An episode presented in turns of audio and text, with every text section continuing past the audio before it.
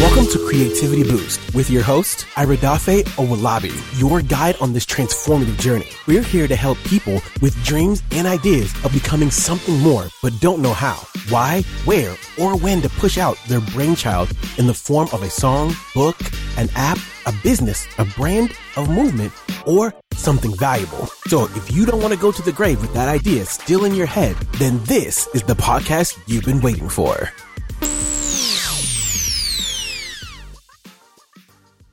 So, a lack of creative leadership in a team packed with talent is a recipe for disaster.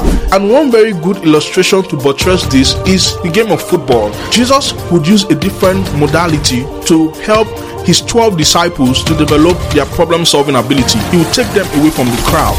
He would take them away from the 70 and he would take them onto himself to juggle their memories, juggle their brains, and trigger their problem solving abilities to come alive.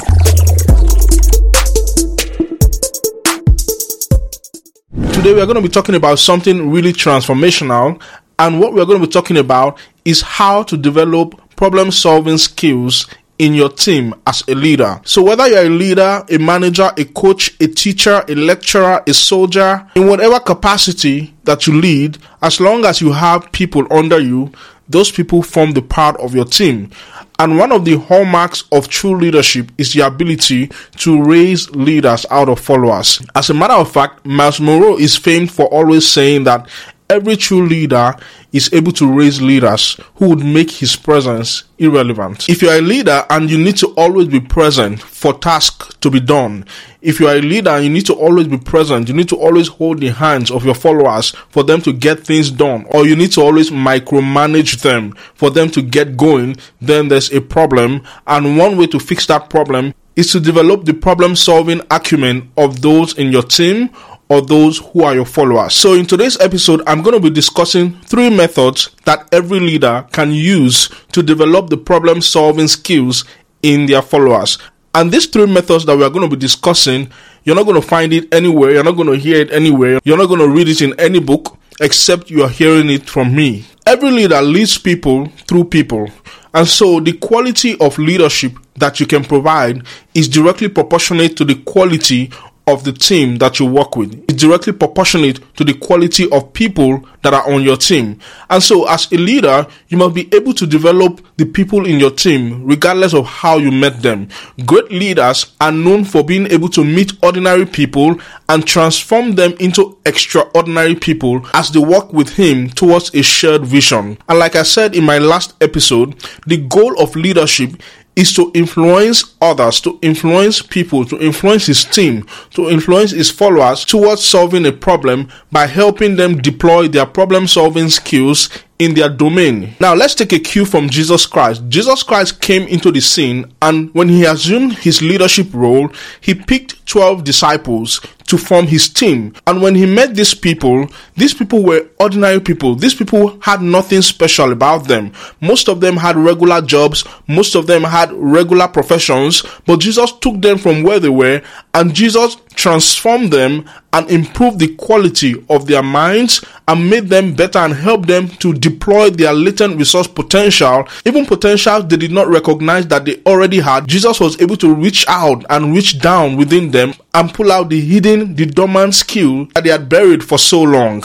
And so you may be listening to me, you're a leader, or you have people that listen to you, or you have people in your team, even if they are your colleagues but as long as you work with people and you have a desire, you have a goal that you want to achieve, and you need the help of these people in your team, whether formally or informally, you need to develop the ability to help these people reach down within them for the dormant skills, ideas, talents, and gifts that they may have buried for so long that could potentially help you achieve your dream, your vision, or the shared goal of the team or the group that you lead or that you belong. Another reason why it's very important that you listen to this episode is that I've come to discover that having the best talent in a team does not necessarily guarantee the success of a team having the best talent in a team does not necessarily guarantee that that team will succeed. And one very good illustration to buttress this is the game of football. If you are familiar with the game of football, you will have come to see that there are teams that have the best players, the most expensive players, star-studded teams who go into games, who go into tournaments, and sometimes lose to teams that are weaker on a head-to-head basis. They lose to teams that are weaker individually but more organized because they have a strong leader that's able to bring them into a system that helps each individual bring their own unique contribution to help the team collectively achieve a goal or solve a problem. And that is the job of every leader. So, as a leader, it is your job and it's your duty to be able to reach into the inner resource potential of the people at your disposal, the human resource at your disposal, and pull out the strengths within the individuals at your disposal and harness those strengths in a collective manner towards achieving a common goal. And that is why I define leadership as the capacity to influence others by inspiring them towards solving a problem. So a lack of creative leadership in a team packed with talent is a recipe for disaster. This brings to mind the popular proverbs that says a pack of sheep led by a lion will always defeat a pack of lions led by a sheep. Now, I believe you know that that is a paradox because in reality, if you put a lion in charge of a pack of sheep, instead of leading the pack of sheep, the lion will have them for lunch. But you get the idea. The simple message that I'm trying to pass across is that a group, a team, a body of people, a classroom is as effective as the one leading the team. So, no matter how talented a team is, if the leader is ineffective, that team will struggle to achieve collective success. This further underscores the saying that the hallmark of leadership, the hallmark of true leadership, the hallmark of great leaders is in the ability to raise leaders. And if I was to take a cue from that, I would say the hallmark of great leaders is to raise effective problem solvers. Now look at the leadership story of David. When David was being hunted down by Saul and he escaped and he ran to the cave of Adullam, the Bible says that different kinds of people came to meet him. People who were in debt, people who were distressed, people who were discontented. These people were dejected and they came to meet David. And the Bible says that David became a captain over them. David became their leader. Now, these were ordinary people with common problems. These people didn't have jobs. These people were in debt. These people were in distress. And David began to lead them. If you study the story of this group of people who came to David in the cave of Adullam, after several years of being under the leadership, the creative leadership of David, David was able to unlock the unique potential, the unique gift, the unique creative ability in each of these individuals, and they became his mighty men. Now, these same people that the Bible described in the book of 1 Samuel 22, verse 2, as discontented, dejected, distressed, indebted, and frustrated, the same Bible in the book of 2 Samuel 22, from verse 8 began to describe them as mighty men. Now, what happened? What changed between the space of when they came to David in the cave of Adullam and when the Bible began to describe their wonderful works? Creative leadership had taken its course. It had helped them unlock their creative potential. It had helped them unlock their problem solving ability in their own respective domain. And that's why the Bible says that one of them could kill 800 men with his spear. The other one killed two men who looked like lions and went into a pit to kill a lion when it was snow time. Another one was in battle and he fought so much and he fought so hard until his sword clave to his hand. Another one killed 300 men with his spear. Now, these were the men who came to David dejected, distressed, indebted, and frustrated.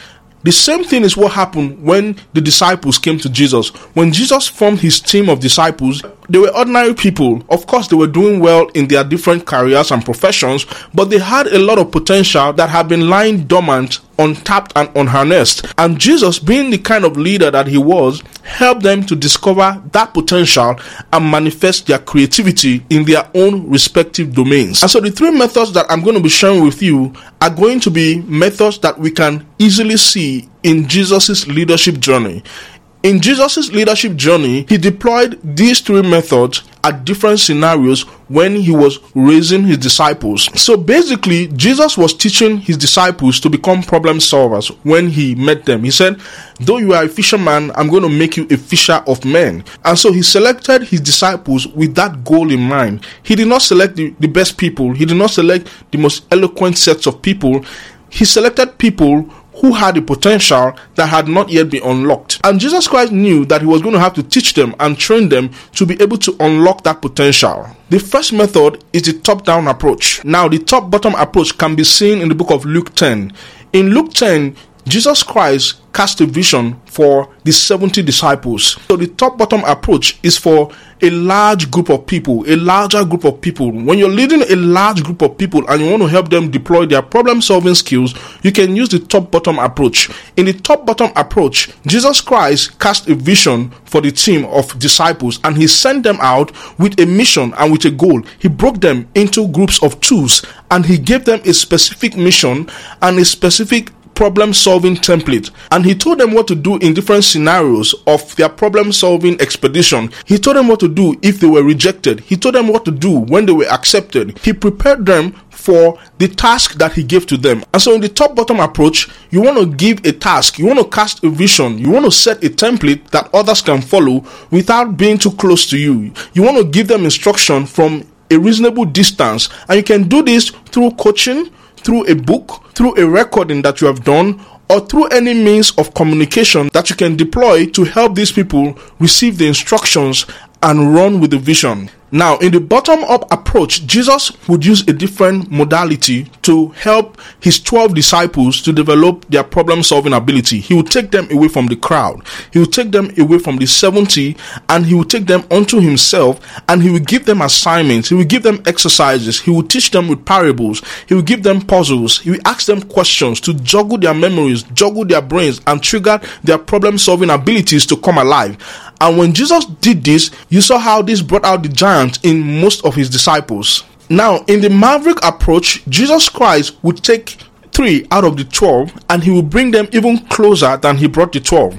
This was Peter, James, and John. He will bring them closer and he will give them the intricate details of how he works. So he will give them the secrets of how he operates. He will open himself to them like an open book and allow them to see him and watch him and learn by close observation how he actually solves problems and how he prepares himself and sharpens himself to be effective at leading and at solving the problems that he was born to solve. Now, these three approaches can be used depending on the different scenarios that you find yourself as a leader. You can use the top bottom approach, you can use the bottom up approach, and you can use the maverick approach.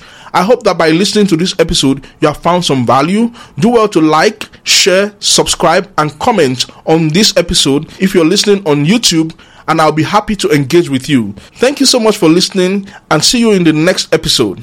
Have a good one.